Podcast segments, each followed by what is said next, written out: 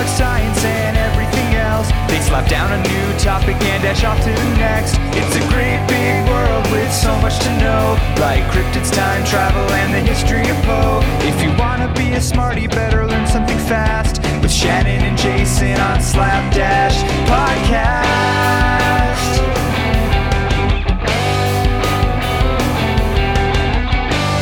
On today's episode, we will be discussing the search for life in space. Across the table is a man who loves stargazing and searching for little green men on Mars. Jason Creekmore, how are you today? E.T. phone home.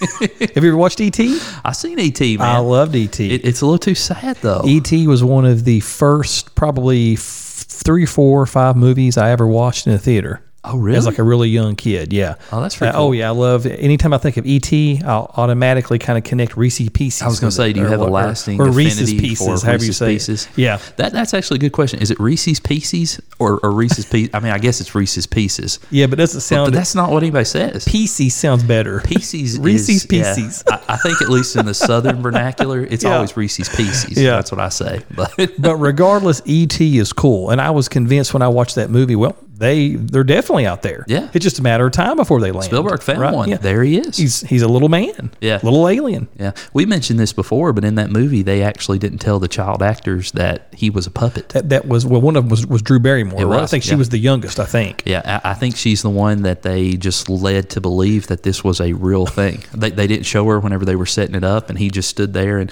which makes it all that much more sad. Yeah, no way, because I'm not sure how old she was. I mean, five maybe, Was she that old? I mean, maybe- well, I guess she's at least that old. maybe I don't know, but Yeah, it just kind of seems like almost like a Truman Show type thing, where they're just telling her like, "Yeah, that's real. Just Yeah. you just talk to ET there, sweetie," and Yeah. and then no big deal. And then where's ET? Oh, we're finished. The movie's over. She's like, what movie? I don't know. Yeah, pretty crazy. But Jason, we're actually going to be talking about the search for real life in space, not puppets. I assume puppets are probably out there too. Sure. What do you think? You think there's some puppets in outer space? Maybe some Muppets or, or something like that? Space Muppets. Yoda's out there. Oh, yeah. apparently. yeah, Yeah. But uh, apparently, people have been looking for aliens for a long time. Extraterrestrials, ET, or even just microscopic organisms. you Any, know? anything that's alive. just something that's moving. you know, something that's got a little we'll life to it. qualify. That's right. And really, since the beginning of time, we've been asking this question: Are we alone in the universe? And it's it's a it's a big question. It's one of those big idea questions, and it's one that has persisted since the beginning of time. You know, man's looked up at the stars and wondered what's out there. Are there others like me? Are we really alone in the universe. And Jason, until 1992, when the first exoplanet was discovered, more on exoplanets here in just a little bit, we were uncertain whether there were even other planets outside our solar system at all, let alone those capable of supporting life. But lo and behold, there are. Right. Here we are. Apparently, yeah, there, there, there are some other things floating around out there. Today, we know of over 3,850 confirmed planets around other stars and thousands of other bodies that we suspect are planets. We, we they're, they're called planet candidates. It's almost like, you know, they applied for membership. Right. they're just kind of waiting in line. Do you have an atmosphere? yes or no? Do you have liquid water? That's right. Uh, but you know, if we're honest with ourselves, you know, the odds that life exists somewhere else in the universe are probably better than the odds that we're alone. Just just given the, the crazy numbers Just the sheer numbers that we're of it. dealing Yeah. with. The, the universe as we know it, if you stretched it out end to end, it is 93 billion light years across. And I have no idea how scientists arrive at that because I feel like when I look up at the sky, I have a very limited vision Yeah. of what's going on. I usually see about 78 to 80 is what I see. Yeah. 93 may be a stretch. Is that your best no, estimate? I have no idea. what's going on.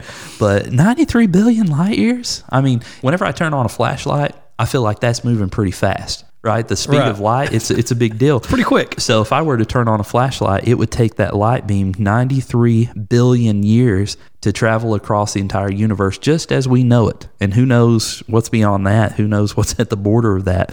But within the universe as we know it, there are an estimated 2 trillion galaxies, each containing millions of stars and dotted with more planets than we can imagine. Planets are all over the place. It's just a common phenomenon across the universe as we can see it. In fact, when we consider the question about are we alone in the universe, a lot of scientists and astrophysicists have considered just this question. And one such astrophysicist named Seth Shostak, he was of the SETI Institute, and we're going to talk more about SETI in a second. He said this quote, To say this is the only place where there's any intelligence is hubris of a very high order. End quote. Hmm.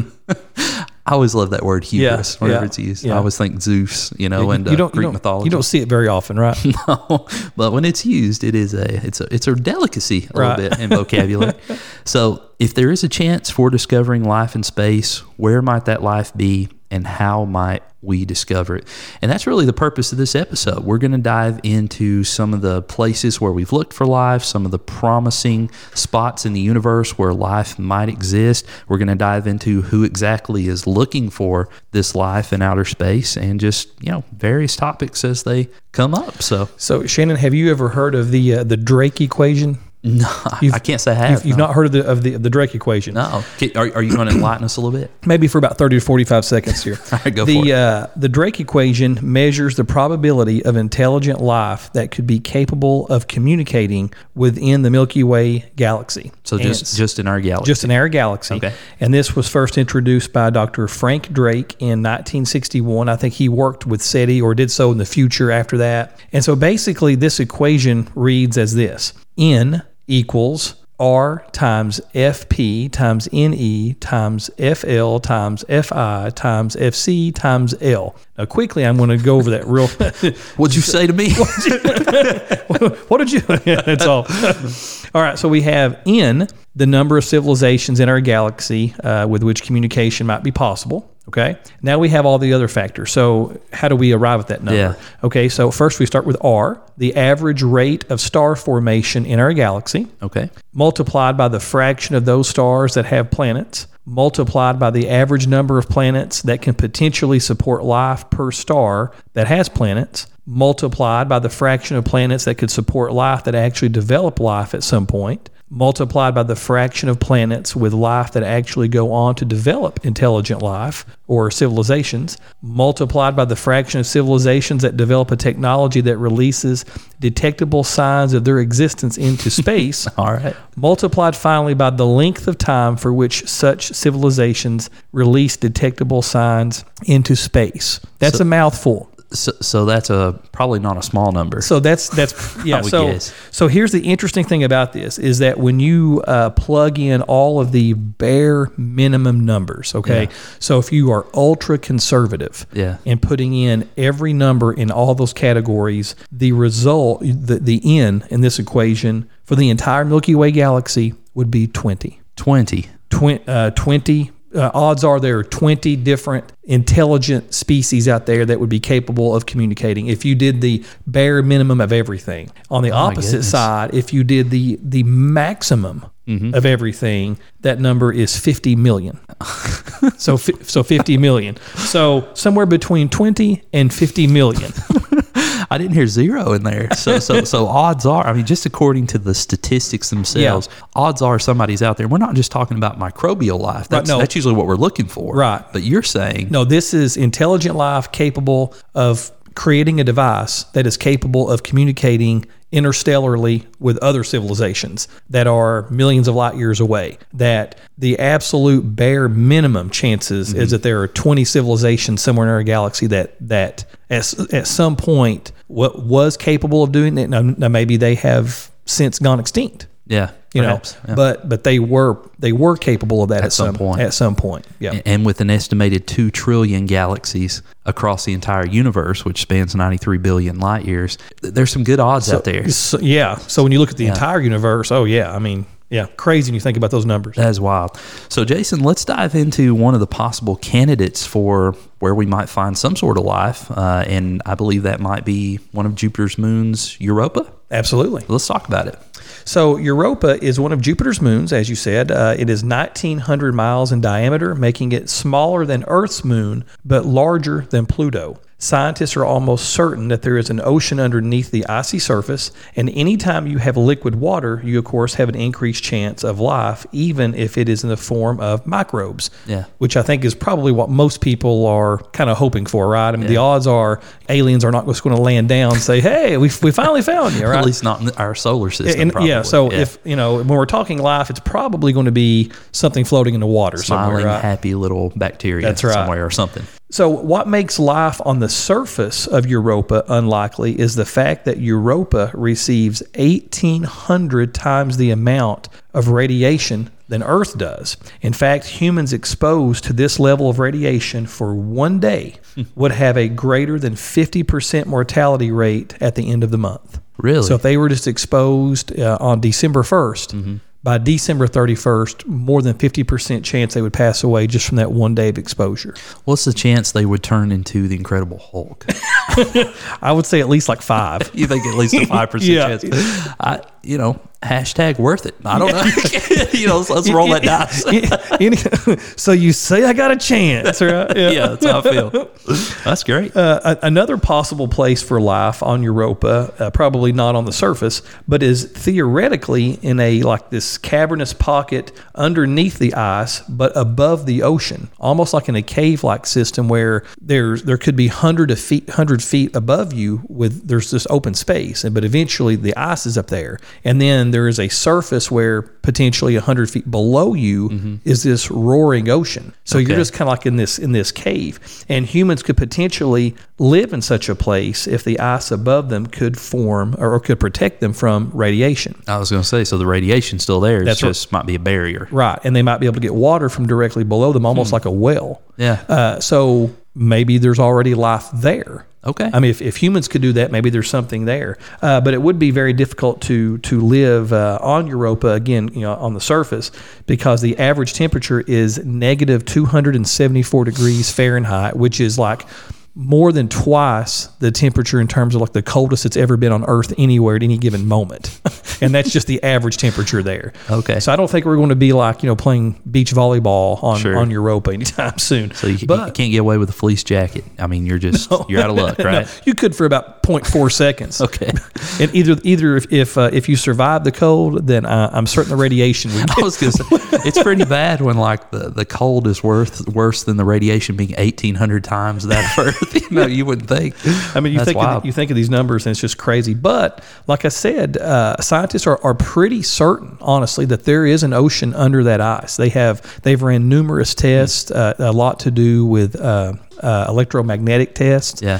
and they're just things that lead them to believe that the uh, the results that they're seeing on these tests that the only way they would see those is if there is a considerable amount of liquid water uh, un- underneath the uh, ice. So if there is an ocean there, then there's a chance for life. And then if, if there's even that sort of that protective layer, kind of that big cave in between the top and the bottom, then there could also be life there. Would you go? I mean, I mean, okay. If I said to you, Jason Creekmore, you can go. It's going to be fine. The radiation's not going to get you.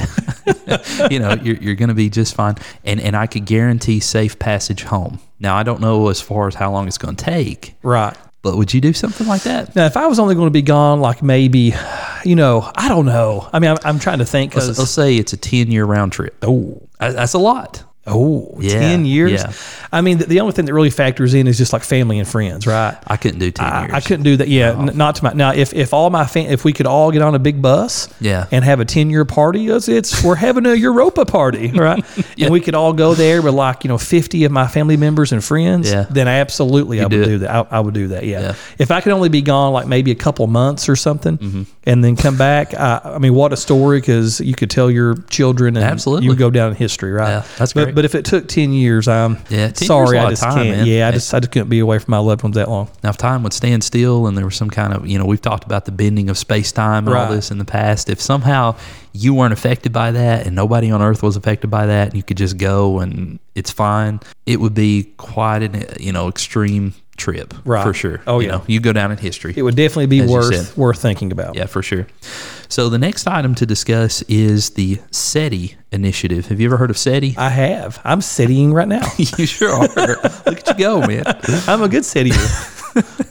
so the SETI Institute, which stands for Search for Extraterrestrial Intelligence Institute, began as a small NASA project with just two employees. And I can just imagine these dudes. Yeah. Sitting they were sitting around right and and just searching for life in outer space and you have to imagine what everyone else in nasa was thinking you know they're doing all these big projects and uh, you know launching astronauts into space these guys are just sitting around waiting for et to phone home It's like, you know? like hey, hey, Paul, what are you doing? uh, we're listening to see if uh, there's some radio signals that perhaps would come through space, so we can see if there are UFOs. so they're like, okay, Paul, you have a good day. Uh, sounds good. Yeah. Keep eating those Reese's Pieces, man.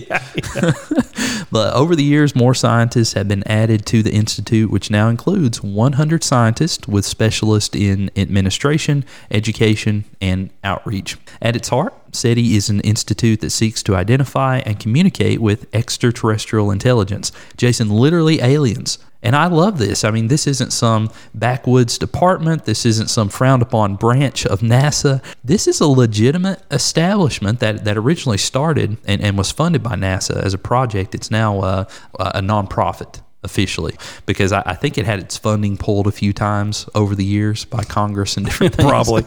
he said, What are these guys doing? It seems like it would. Uh, but eventually they became a nonprofit and they are literally on the search for life among the stars. That's just what they do. And that's awesome. I, I admire that. I really do. Since the 1960s, astronomers have combed through billions of radio channels looking for anything out of the ordinary that might suggest there is intelligent life beyond Earth. So far, everything's been oddly quiet. We've mentioned the uh, WOW signal at, at some point in the yeah, past. which was really, which was a really, really cool thing, and I'm actually going to talk about that just in a few moments. Okay, so we're Yeah. going to come back to that. Uh, a new program that's that's more recent, named Breakthrough Listen or BL, is currently searching for radio signals outside our solar system within about 160 light years from Earth. The BL has opened up their data to the public, which includes analysis of 1,327 nearby stars. The program uses two different radio telescopes to identify signals. One telescope is actually located close by in West Virginia, one is in Australia. The data collected so far represents the most comprehensive and sensitive search for extraterrestrial life in human history. It's it's just wide wow. open. And right one's now. in West Virginia. One sitting right next to us, yeah. Hmm. Bor- Borders the state of Kentucky. That's cool. The program has collected almost one petabyte of information, which is roughly the size of 2,000 years of music files. So if you want to listen to Slapdash, you know, on repeat, you, you can Forever? for forever for, for the next 2,000 years, and that's the amount of data essentially. Well, actually, it's it's probably more than that now. Um, that's been collected from these stars. One question that continues to come up is, how long will it be? Until we discover life outside of Earth. Because we've we've heard of breakthroughs. We we hear about this all the time in the news. It's like we, we have so many rovers Yeah, that have been to Mars. everywhere. And I know we're going to talk about Mars here next, but it just seems like all the time it's like we found water, we found the potential for oxygen. You know, I've seen some fuzzy footage that looks like uh, you know Bigfoot might be creeping around Right, out there yeah. sometimes. There's like some shadowy figures. You know, like, what was these that? pictures. so you know, long story short, I, I feel like we're as you know history moves forward, we're getting closer Right. somehow. It, it's always like every time, it seems like every two to three years in the news, there's always something new Yeah. that we have like actually found or we have footage of that we did not know uh, to uh, previously have existed. Exactly. It seems like it. Yeah, it does.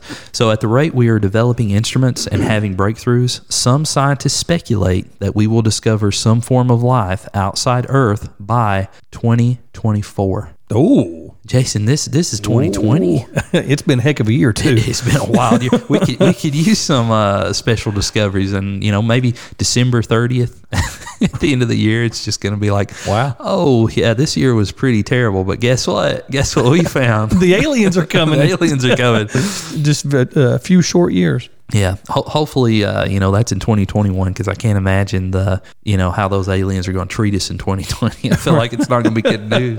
2024, that's that's crazy. Probably somewhere in our solar solar system is where most scientists suspect we'll find something, maybe even on Mars. And we're going to come back to this idea in just a bit. But first, Jason, you want to take a quick break? Sounds great. Hey everyone, we're happy to announce that the podcast now has a merchandise store. Shannon, everyone loves hoodies and everyone loves coffee. Yeah, and you can pick up a nice Slapdash hoodie or a Slapdash mug and drink your next cup of Joe right out of a Slapdash cup. We also have T-shirts and stickers. yeah, we do. So come on by and log on to www.slapdashpod.com forward slash store. That's www.slapdashpod.com forward slash store. Welcome back. Today we are talking all about the search for life in outer space. And anytime people talk about life in outer space, Mars is quick to be named. Uh, the recent book and movie, The Martian, and I think actually Shannon, you're the first one to introduce me to that. I did, So, as man. the authors, Andy Weir. Weir is how I say it, yeah. Yeah, so I actually read that book uh, probably, gosh, four years ago, maybe 4 or five years ago. Mm-hmm. That sounds about right. And of course, Matt Damon was was in the uh, the recent movie, and uh, great book, great movie. Uh, but the book and the movie have caused sort of this uh, increase uh, in basically just interest in Mars Oh, yeah. and kind of what what could be there. And in farming potatoes on What's what's possible? other yeah, planets. yeah. I myself uh, grew approximately ten potatoes this summer. You sure did. Yeah, Yeah. yeah. And I, I didn't have to work nearly as hard as he did for it. That's great. So, you know, the big thing again, going back to life, we have to have water, right? Water is this reoccurring theme that you hear over and over. So, currently, there is no liquid water, at least that we have found, on the planet, on Mars. But there is some ice, and there are tons of evidence that perhaps millions of years ago, maybe even billions of years ago, uh, there was liquid water. You know, there are what what looks like uh, were lakes, uh, rivers. Uh, potentially oceans, you know, Maybe some beachfront property. there's some all kinds of stuff. Yeah, but maybe some small creeks, Yeah. few waterfalls. But no, there are tons of evidence that that at one time that water was was everywhere on Mars. Hmm. In fact, uh, there was so much water. Uh, some scientists believe that up to one third of the entire surface was made up of water. Oh, wow. But again, this could have been millions, if not billions, uh, of years of years ago. So perhaps there was life on Mars at one time, either at the uh, microbial level or maybe a little more advanced. So Hmm. again, we're talking about you know hundreds of millions, if not billions, of years ago. So you know who's to say? I mean, a, a lot of folks think, well, no, that's just kind of crazy, and uh, and again, some and honestly, some of this even gets into you know philosophical, even religious you know beliefs, you know, possibly. yeah. Uh, but I mean, if you just look at things as they are, and you just sort of look at numbers, you know, and you look at the evidence that's there, you know, who knows? You know, may, maybe there's life there now underground. Maybe there was life. Maybe there were animals. Maybe Yeah. there was something else there. Because again, we're talking maybe billions of years ago. Mm-hmm. But but one thing that scientists are for sure is that there uh, 100% positive was liquid water on Mars at some time in, in, in its history. That's incredible. And one thing that I remember, and I don't know the exact details, but it just comes to mind, is that at one time there was a scientist who looked at Mars, and I don't know if it was just the primitive telescopes we were using or what it Right. was, but you could see all of these channels on Mars, kind of like Yeah. indentations and things Yeah. that were dug out. And it was hypothesized at the time that those were created by intelligent life forms because how else could they get there? Right. I, I think now it's boiled down to a lot of that, as you said, may have been created by waterways or something like that. Yeah. But at one time, it was widely believed, or at least by you know some groups, that these channels that you saw were sort of perhaps made by Martians. Right. Which is and I mean, cool. you know, and it's kind of interesting to think. And, and again, I know that the uh, it's it the the uh, time frames aren't equal uh, or comparable. But imagine like if someone were to come, like let's fast forward, say ten thousand years from now. So we're not talking millions of years, right? Mm-hmm. Right. I mean, land doesn't change a lot in 10,000 years. So I mean, imagine if someone just came to North America 10,000 years from now, no one's here, nobody's here, and the uh, Mississippi River is dried up. Yeah. But but you could kind of clearly see something was there. I mean, just by you know how the, the lay of the land, how it, how Sure. Mm-hmm. it kind of V'd in, uh, how it connected to potentially a larger body of water. You know, so kind of along the same lines. You, I mean, we can see where a mud puddle had been. Right, like uh, a a day or two earlier. Well, it's sort of the same thing. It's just uh, on a much broader scale. bigger scale. Yeah. You know, I always think about all of the um, rovers that we've sent Yeah. to Mars. We, we've sent several at this point. We have uh, at least one or two active Yeah. there now. I always imagine what would happen if we were just, you know, enjoying our day one Sunday evening and all of a sudden we just saw a rover come down and land right outside in the street. I mean, you know, from outside our planet. Yeah. Obviously. Oh my gosh. Because I always imagine like some Martian civilization sitting around. All of a sudden, you just just see this this object descending, you know, through the atmosphere and, and coming in and just crash landing on the planet. And there it is. It just starts to unfold. and then it starts beeping. Everyone just sort of looks around like, what? It's like, man, You know, I've all, I've all, sort of on the flip side of that, I've also wondered, you know, uh, some of these uh, SETI scientists are sitting around and Yeah. and you know taking just millions of pictures with the rovers, and how funny it would be if they just see almost like the uh, Sasquatch picture, he just walking through the woods, and you just see an alien just sort of like just you know kind of freeze frame, just stares Just at like it, looking at he kind of waves, What's you know, going on? peace out or whatever. you Yeah, know? that's great. I love cool. that. That's cool. So, Jason, one other consideration uh, whenever we're thinking about trying to find life in space is the concept of exoplanets. And we talked about we we referenced this at the beginning of the show, but an exoplanet is a planet outside of our solar system and apparently there's many of these like when i was growing up i never really got the sense that there was anything beyond our solar system in, in terms of planets i thought stars yes um, you know other celestial bodies Asteroids, yes things like that. comets these sort of things but i never really imagined like other planets i always felt that was the stuff of science fiction Right. But they have been observed. And, and people you know th- they've been documented to exist these exoplanets. And the first possible evidence of an exoplanet was noted in 1917 but it wasn't actually recognized at first. They just noticed some phenomenon and thought well that's weird. Why is that happening? But it wasn't really documented as it was a planet. You know Right. they hadn't reached the point. point and it was in 1992 when the first confirmation of a different planet outside our solar system was finally acknowledged. But why are exoplanets important many exoplanets orbit stars just like the earth orbits the sun. And a lot of times you know if we're looking for life outside of our solar system we first assume that all life has basic building blocks, you know, such as those attributes identified in Earth-based life forms: the need for oxygen, the need for certain temperatures, Peanut butter. peanut butter, you know, Things for, like that. for the radiation not to cause uh, gamma mutations and all this sort of thing. Water, you know, water, water's got to be present at least in the life forms that we know about, Right. The ones we can observe. If we can find an exoplanet that has a similar temperature, water consistency, oxygen level, etc., we might be able to discover life on that planet. That's why these exoplanets are so valuable because they're Earth-like. Right. And I, that that is a key stepping stone to at least discovering life as we know it. I mean, there may be other things out there. The Loch Ness monster could be under Mars for But all we we, just know, or on don't know. Europa. Right. we just don't know. But you know what we do know is that life here on Earth consists of basic building blocks, and if we can identify those same patterns within these other exoplanets, then perhaps we're we're onto something at that point. But how are exoplanets discovered? How do we actually figure this out? Because again, when I look at the sky, I see some stars, I see some mist. You know, I see I see the darkness, maybe the moon, just kind of depending on on how things are going. But how do we look at what we see through telescopes and other means and say that's a planet when when in fact some of these can be like millions, billions of light years away. At such great distance, life can only be detected uh, if something occurs on the planet or, or just outside the planet that can't be explained by classical physical and chemical processes. So if we see something out of the ordinary and we're like, okay, that that doesn't look normal, you know, that's not something that we're aware can happen, then that gives us an idea that maybe something's going on there that would indicate there's a uh, a planet present. For example, on Earth, oxygen in the atmosphere is produced through photosynthesis by living plants and many kinds of microorganisms. If we observe the Earth from afar, maybe if there were some Martians watching us and they saw this phenomenon of, wow, there's a lot of oxygen in Earth's atmosphere, you know, they would know there's life here because the high levels of oxygen could not be explained in any other way. You know, there are some physical processes that can produce oxygen, but at such high levels, it's likely occurring through some process of like photosynthesis or some other, Right. you know, carbon-based life or you know life form creating things, uh, which is kind of interesting,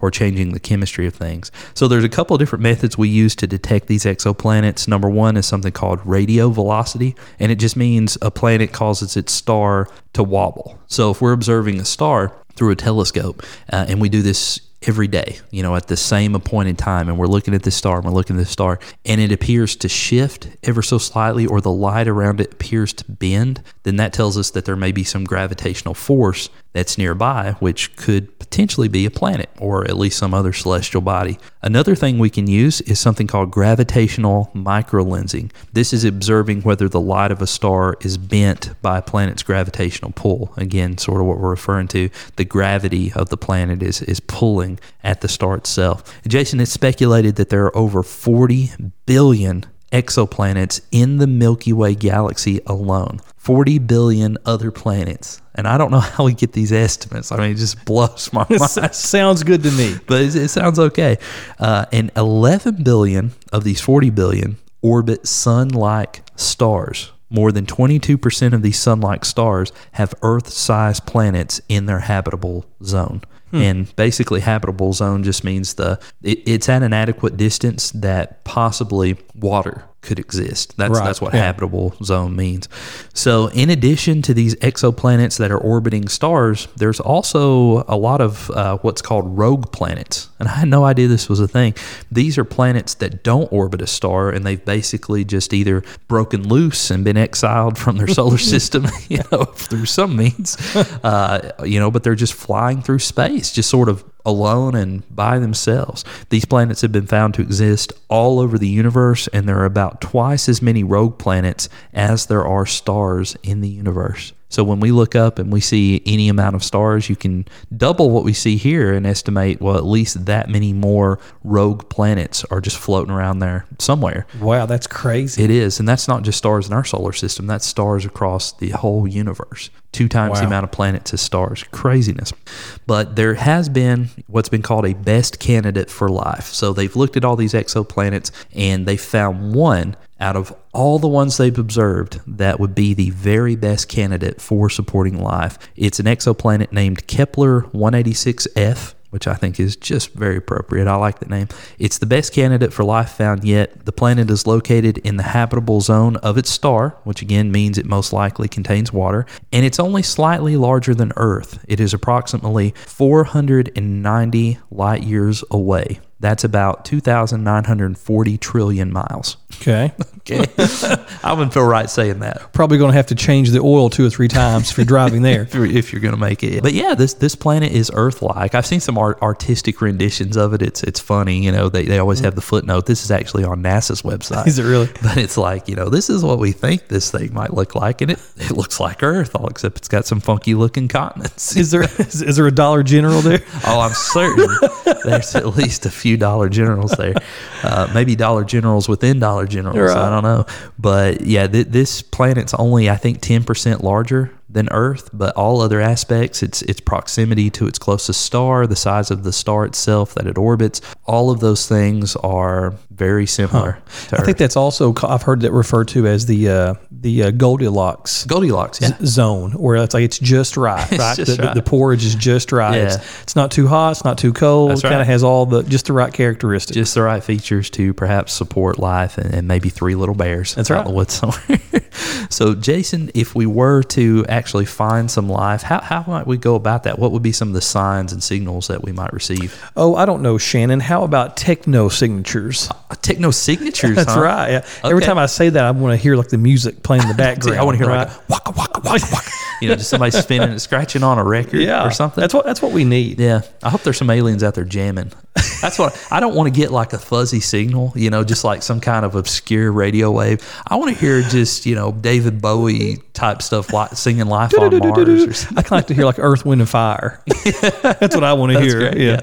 So, so techno signatures, or uh, also they could be called techno markers, are measurable properties or effects that provide scientific evidence of past or present technology. One example of this would be strange or inconsistent radiation readings from a specific area in space. Uh, now, when I was doing some research on this, this was uh, I had never heard of this. Yeah. So this is really really cool. This was new to me too. Yeah, I, I had never heard of this this particular part. So something that might suggest that intelligent life uh, has utilized energy like in in a different way. So one extremely hypothetical example of this might be something called a Dyson sphere. Okay, a Dyson sphere was was new to me. Okay. Uh, so what a Dyson sphere is is basically it's the idea that a civilization could literally create these like absorption absorption bands around a star. So they would like literally.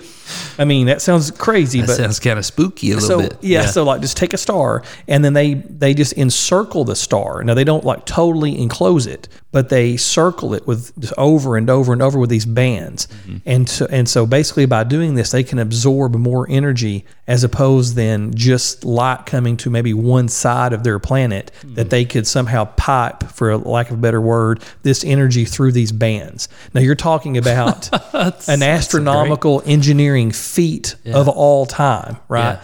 But if you were to see stars doing something weird in regard to giving off a lot of radiation, small radiation, a lot of radiation, small radiation, that would be very unusual. Yeah. And so if that if if they were to pick up on something like that millions of light years away, scientists think that that's one that's one thing that a intelligent life would do if it needs power Yeah. for civilization is to basically kind of manipulate a star, you know, much more than than we can. I mean, right now pretty much we have solar uh, panels, right? solar that's, panels, That's, that's yeah. pretty much it. As far as it goes for As far us. as it goes, yeah. But for that, no, no, no. You know, they would move those panels way closer. They just kind of float right next to space, uh, like millions of miles of them. That's one of the long. scary things. I mean, it's one thing to discover civilization that's primitive and not really as far along as Earth. It's another to discover this advanced technological civilization that's in, you know, encapsulating stars and Right. basically plugging in as an energy And source. so, you know, I've always thought, okay, so like, what if, what if I'm, what if I'm a uh, an alien civilization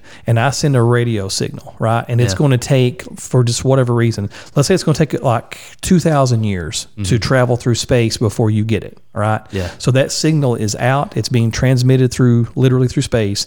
But let's say about 1,000 years after I send that out, that my civilization becomes so advanced that now we can actually get to your planet before the message gets to the planet. That's crazy. You know what I mean? I do, So like yeah. you're literally bypassing You your message the- in, the radio in space. yeah. Yeah. So that that's crazy, and that kind of brings me to my next thing. So another example of a techno signature are radio waves. Scientists are continuously scanning the skies in order to pick up any you know any of these unique radio waves. You talked about SETI Mm-hmm. a few moments ago. Uh, so they found a big one. Uh, they, they found one on August 15th, 1977. Uh, actually, it was scientists working with SETI. Uh, this particular uh, telescope was called, I think, Big Ear. I think so. I think so. Big Ear at Ohio State University, and this is referred to as the WOW signal. Is. And it's it's called WOW because the scientists, after they were you know we were reviewing the paperwork, they literally wrote WOW in the margins of the paper. They thought they found something. Yeah, because And, and maybe they did. May- Maybe they did. Who knows? You know, a lot of the radio signals they're kind of just inconsistent. They're all over the place, right?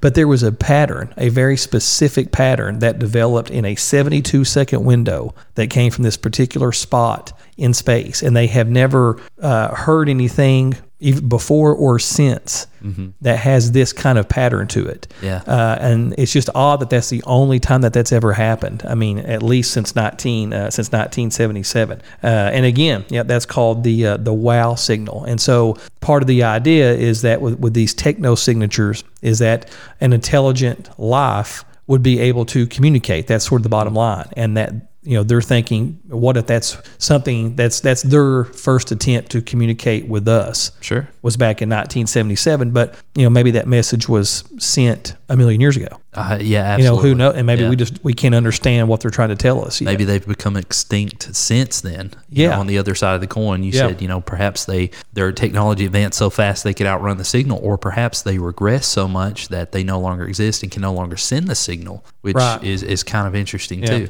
So, Jason, we've been through all of these different places where we might be able to discover life. We've talked about, you know, these techno signatures and uh, SETI and all these people who are looking for life. So, these are the concrete things. Let's Right. speculate for Let's just a minute. all right. So, let, let's consider that tomorrow we wake up and all over the news stations we've made contact. And, Okay. and we've not just found microbes, we've found intelligent life. we have found ET.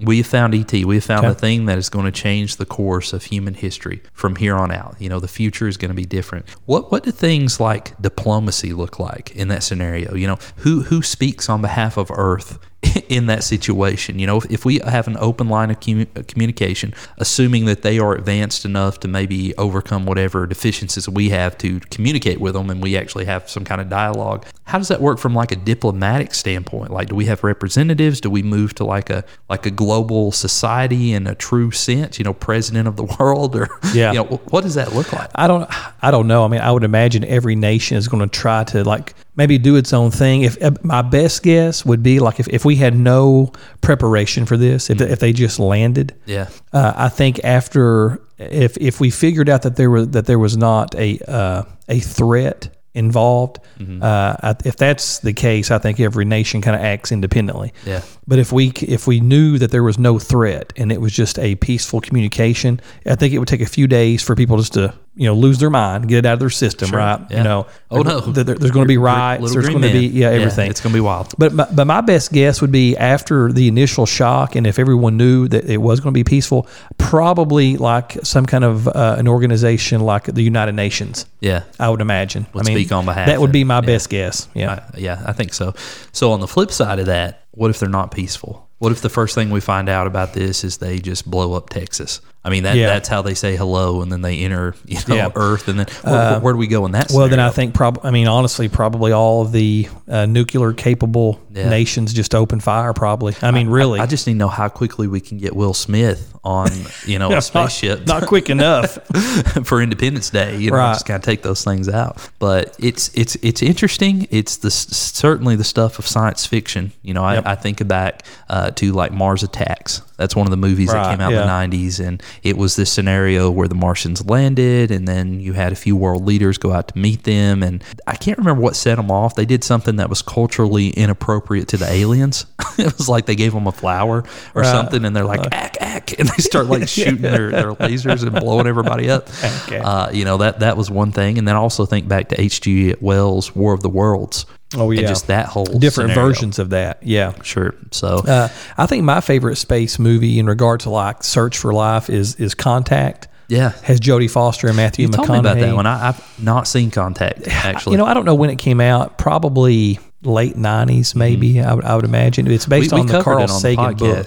Yeah, Right. I've never really seen anything like that because it basically asks this. Now they don't like land, but there's some information that we have been communicated with, and then what do we do with that, Mm-hmm. and then how the movie uh, ends. Uh, it's just remarkable. I've never. It's so subtle, but it's so profound. I've, I would highly recommend for people that like movies like that to uh, to watch Contact.